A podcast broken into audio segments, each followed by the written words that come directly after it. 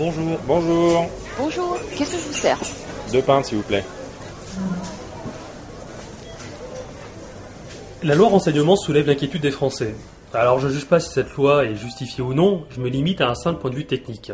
Je suis assez amusé par la crainte que soulève l'algorithme mis en place par la loi, et qui serait, encore certains, extrêmement intrusif et permettrait de savoir tout sur nos vies.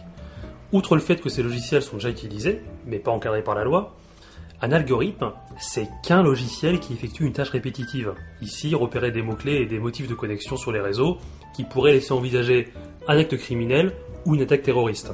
Bah, tu vois là, avec ta dernière phrase, on est définitivement sur l'écoute.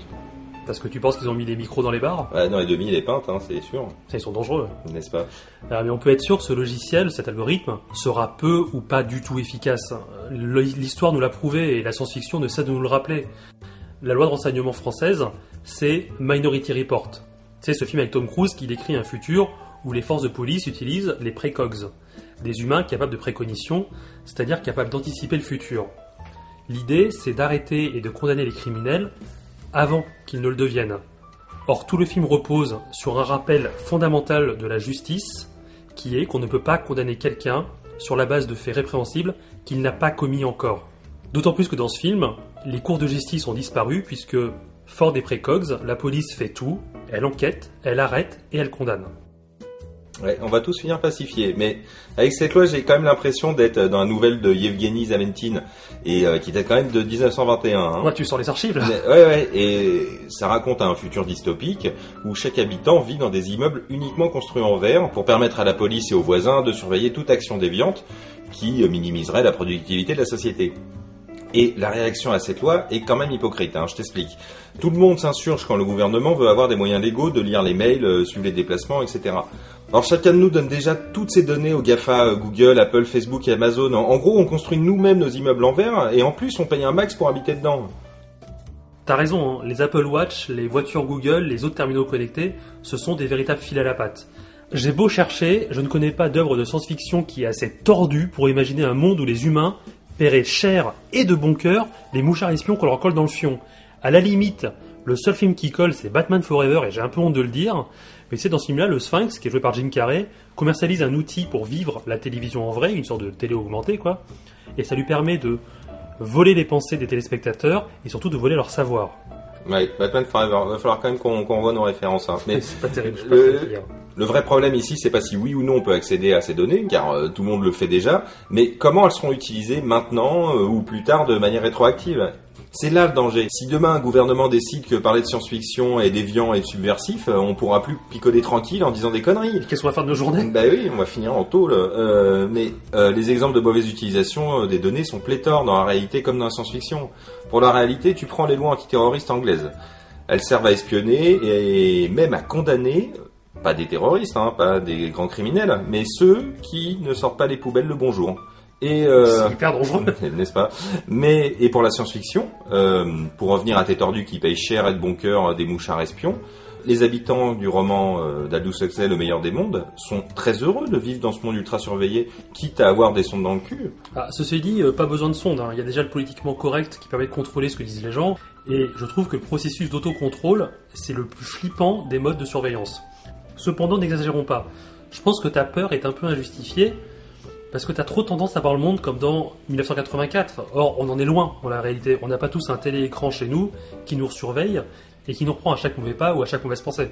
Ouais, euh, t'as raison, nous on a juste Twitter et Facebook avec des armées de trolls euh, qui te sautent dessus dès que tu penses pas comme eux. Je te prends pour exemple euh, un youtubeur français, Norman, pour pas le citer. Il disait dans une interview chez Ardisson, je le cite, le seul petit problème d'Internet est qu'on ne peut pas parler d'un sujet trop sensible parce que ça divise les gens et du coup ils vont mettre des pouces rouges parce qu'ils sont pas d'accord. Euh, je t'avoue que si on avait une chaîne YouTube, euh, nous aussi on ferait hyper gaffe à pas dire des choses trop subversives. hein. Si on avait un compte YouTube, on n'aurait pas peur de parler de guerre, de religion, de sexe ou même de politique. Hein. Enfin, de toute façon, je pense que ça intéresserait personne. C'est clair. Mais bon, l'objectif de la loi renseignement, c'est une surveillance précise et continue de nos activités, numériques en particulier. Or, c'est impossible. Chaque minute sur YouTube, il y a plusieurs centaines d'heures de vidéos qui sont diffusées. En 2012, le monde a produit plus de données que depuis le début de l'humanité. Et tous les mois, les services de renseignement américains collectent l'équivalent de 50 fois le contenu entier de toute la bibliothèque du Congrès. Ouais, enfin, intégrale du Club des 5 et de Martine, ça te fait pas non plus une super bibliothèque. Bravo, beau respect des Américains. Alors, mais ce que je veux dire, c'est que si tu veux espionner tes concitoyens, tu dois lancer des vastes filets dérivants sur les réseaux et croiser les doigts pour attraper quelque chose. Si tes mailles sont trop larges, tu ressors rien. Si tes mailles sont trop étroites, t'as beaucoup trop de données à étudier. Marcus Wolf, euh, l'un des anciens directeurs de la Stasi en RDA, disait Le renseignement n'est qu'une ennuyeuse et banale tâche qui consiste à passer au crible de vastes quantités d'informations. Bah, c'est pour ça qu'aujourd'hui on a des algorithmes. Et d'ailleurs, ça semble plutôt bien fonctionner dans la série Person of Interest, qui traite d'ailleurs bien ce sujet. Dans cette série, un homme crée une intelligence artificielle, donc euh, un algorithme un peu euh, version upgrade, qui, euh, avec l'aide de caméras, de téléphones et autres réseaux sociaux, prévoit les actions de chaque personne dans le but de prévenir des actes terroristes. Son créateur décide, d'un point de vue altruiste, d'aider les anonymes qui subissent des agressions et sont délaissés pour compte car trop insignifiants par rapport euh, au but premier. Une des questions dans cette série, c'est que c'est une intelligence artificielle qui décide qui est en danger, mais c'est à des humains de décider ce qu'ils font. Et dans ce cas, des humains avec des codes moraux assez élevés pour décider quoi faire, et bien que leurs actions soient la plupart du temps complètement liberticides, elles ne choquent pas trop car elles servent l'intérêt commun. Du coup, on serait limite pour ce genre de surveillance. Mais c'est sans compter d'autres personnages qui gravitent dans cet univers et qui cherchent à s'emparer de la machine, mais dans d'autres buts, et là je vais pas te spoiler. Tu soulèves le point délicat de la surveillance. C'est a-t-on les codes moraux suffisants pour tenir une ligne éthique face à une information sensible, qu'elle soit euh, croustillante, monnayable ou, ou dangereuse? C'était très bien écrit dans la bande dessinée Watchmen. C'est une bande dessinée où des super-héros dans une Amérique uchronique euh, enquêtent et rendent justice au-delà des lois, en dehors des lois, ils s'en foutent des règles. Du coup, la population inquiète tag sur les murs Who Watch the Watchers? Qui surveille ceux qui nous surveillent? Justement, je te trouve bien gentil avec Person of Interest. Tu dis que leurs actions sont liberticides.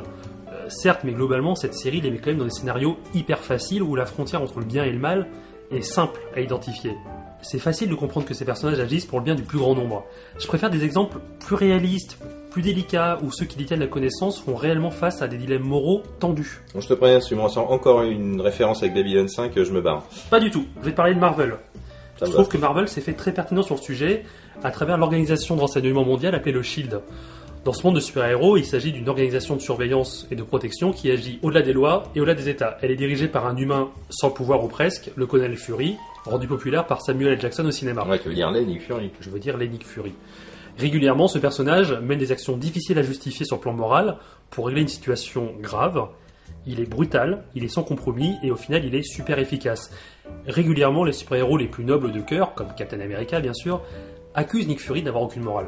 Ouais, enfin, il est quand même un peu gentil, notre Captain américain. hein. Tu te moques de personne of Interest, mais lui, niveau moral à deux balles, il sauve quand même les chiens. hein. On te rappelle la fin d'Avengers 2. Hein. Ouais, critique pas, parce que moi j'adorais Captain America en vrai. Sauf le costume. Ce qui est surtout intéressant, c'est que le Shield, c'est le pendant américain de l'organisation mauvaise de cet univers qui est Hydra. En fait, c'est la survivance de la branche technologique nazie dans l'univers de Marvel. C'est une vaste organisation d'intelligence et d'infiltration mondiale, dont le dogme est explicité par exemple dans Captain America The Winter Soldier. C'est l'homme n'est pas en mesure de faire un bon usage de la liberté qui lui a été donnée. Ils veulent donc instaurer un gouvernement mondial, autoritaire, et dans The Winter Soldier, pour y parvenir, Hydra développe un algorithme, grâce au Dr Zola, qui a pour but de repérer leurs ennemis grâce aux données numériques échangées sur les réseaux, et l'algorithme les repère et les élimine précocement. Ça te rappelle quelque chose peut-être? Euh, tu veux dire que notre gouvernement a aussi développé un hélicarrière Ah, Je croise les doigts.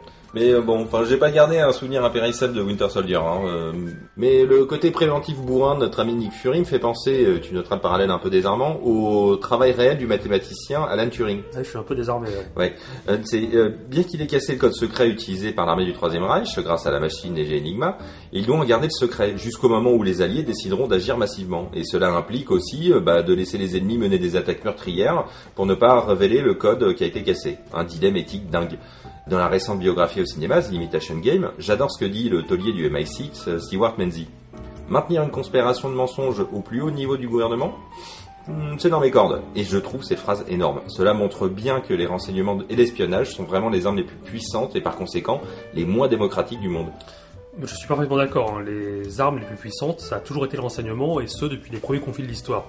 Mais ce renseignement, il est utile qu'à la condition d'être utilisé par des gens capables d'identifier les renseignements utiles dans une masse de données brouillonnes et floues. Des gens talentueux, comme Alan Turing. Mais dans l'histoire récente, les massifs espionnages de la NSA, je pense à l'affaire Prism et autres, n'ont pas permis d'éviter les attentats, ou si peu. La surveillance est efficace que si elle est entre les mains de génies, comme le montre la science-fiction.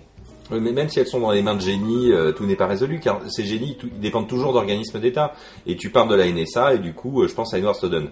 Et en 2013, il a rendu public des informations top secrètes venant de ses employeurs, la CIA et la NSA. Et cette histoire réelle me rappelle le roman de John Brunner, qui date quand même de 1975, L'onde de choc. Dans cette histoire, le héros, Nick Finger, est un génie qui est détecté très tôt par les services secrets, qui le forment pour travailler pour eux. Et révolté par certaines pratiques de son employeur, Alfinger veut fuir et permettre l'instauration d'une société plus juste en détruisant le réseau. Euh, en gros, euh, le réseau, dans ce livre, c'est notre Internet. Le réseau ne fait que créer la paranoïa et l'incertitude dans la population. Et c'est une excellente œuvre de science-fiction en 1975, mais j'ai peur qu'aujourd'hui elle soit devenue une réalité. Ah bah, de fait, Internet, c'est le plus grand réseau de surveillance de la planète aujourd'hui. Oui, mais l'information transformée en connaissance devient une valeur marchande bien plus importante que les diamants et autres terres rares dans ce monde. Certains vont ramasser le maximum d'informations et deviendront les personnes les plus puissantes, car elles auront de quoi faire chanter chaque personne. Oui, enfin, en matière de le savoir, c'est le pouvoir, il y a eu de sacrés précédents. Euh, Laisse-moi te rappeler. Edgar Hoover, le plus puissant patron du FBI, qui pendant 38 ans a servi, ou plutôt a fait chanter, 8 présidents américains. Ouais, et dans la rubrique chantage et information, je pense aussi à l'excellente série Utopia. Et cette série tient vraiment du génie car elle est déprimante à souhait, euh, dans la même trempe que Black Mirror. Et euh, cette série relate l'histoire de trois personnes ordinaires qui sont des amateurs de comics, et plus particulièrement d'un nommé Utopia. Euh, ce comics n'a rien de particulier, hormis qu'il soit très rare et euh, qu'il n'y ait qu'un seul tome. Et lorsque nos héros découvrent l'existence d'un tome 2, ils font tout pour s'en emparer, mais c'est là qu'arrive un nouveau protagoniste dans l'histoire, une organisation secrète nommée le réseau. Ouh, le réseau, ils sont pas cassés le cul sur le nom. Non, non, mais c'est bien le réseau. Et euh, qui cherche à récupérer, car euh, ce comics, en fait, cache une formule biologique capable de mettre en danger l'humanité. Cette organisation n'a aucune limite pour tuer, blesser, torturer les gens, euh, faire de la désinformation, car toutes les informations secrètes qu'elle a amassées sur les politiques la protègent et la met au-dessus des lois. Ah, t'as raison, hein. si nous, pauvres clampins, de base, on peut voir notre vie bafouée, notre vie privée bafouée par des algorithmes et des agences de renseignement officielles ou non, les conséquences sont beaucoup plus graves quand il s'agit de nos dirigeants. C'est extrêmement bien rendu dans la meilleure série de science-fiction du monde avec laquelle je te saoule en permanence. Babylon 5. Babylon Trek. 5. En ce 23e siècle, les télépathes sont apparus sur Terre, et afin que la population normale soit protégée, ils sont pris en charge par le corps qui leur enseigne à respecter la vie privée des humains en évitant de faire des scans intempestifs et ce genre de choses. Mais bien sûr, les cadres du corps qui sont de très puissants télépathes, vont devenir d'habiles complotistes et ils vont utiliser leur pouvoir pour faire et défaire les dirigeants de la Terre. Et surtout, ils vont influer la diplomatie terrienne avec les autres races de la galaxie. Si un jour de vrais télépathes apparaissent sur Terre, nos craintes actuelles sur la protection de la vie privée et des pseudo-algorithmes, ce sera vraiment de la roupie de son sonnet. Oui, effectivement, on pourra pas faire grand-chose. Mais euh, d'ailleurs, c'est un thème qui est abordé très euh, rapidement dans les films X-Men. Euh, C'est euh, le gouvernement américain, avec l'avènement des mutants, veut absolument euh, tous les enfermer. Et ils choisissent comme exemple ceux qui ont le pouvoir de lire dans les pensées, car ils les jugent trop dangereux pour la société.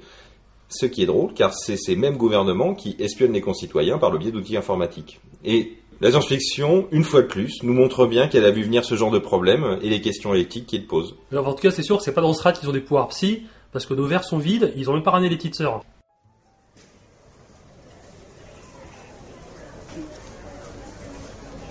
Excusez-moi, on va fermer, je vais devoir vous encaisser. C'est pour moi. Merci beaucoup.